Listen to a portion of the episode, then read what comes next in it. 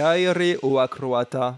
Temeron deime palin diegeistaisoi ti periton alectoridon ton hemon. Neostigar mia auton esce neosus.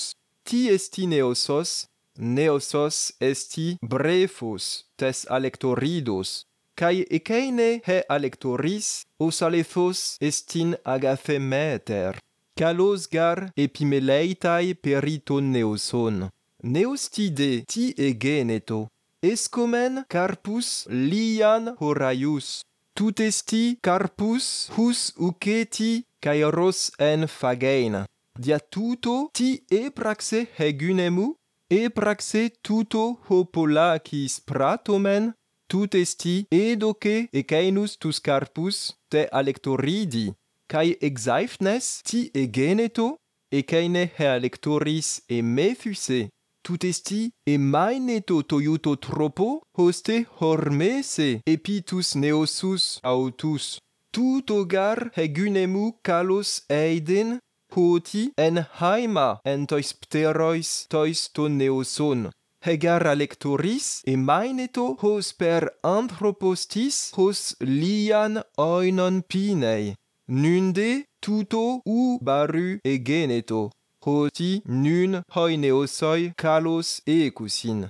Alapisteuemoi o acroata, uc esti calon buleoma, dunai carpus lian horaius, carpus hus uceti kairos esti fagein, tais alectorisi, cae tuto uceti praxomen.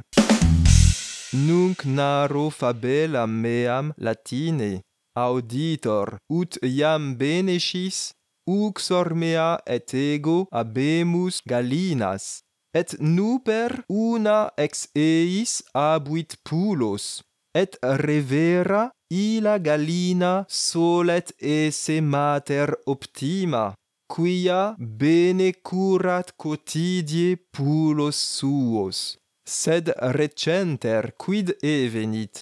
Abuimus fructus nimis maturus. Id est fructus quos iam non oportebat nos manducare. Quade causa quid fecimus? Fecimus hoc quod solemus facere in tali casu. Dedimus fructus illegaline sed subito quid evenit? illa gallina inebriata est, sicut homo cum nimis bibit vinum. Inebriata est gallina, tali modo ut adgressa sit pulos suos. Et deoc uxor mea potuit bene certior fieri, hoc potuit bene videre quia puli abuerunt sanguinem in alis suis. Nunc autem omnia bene finita sunt, quia puli bene se abent, et Galina rursus bona mater est sicut fuit antequam inebriata est. Nos autem nunc benescimus esse pessimum consilium, dare fructus nimis maturos galinis, et hoc rursus non faciemus.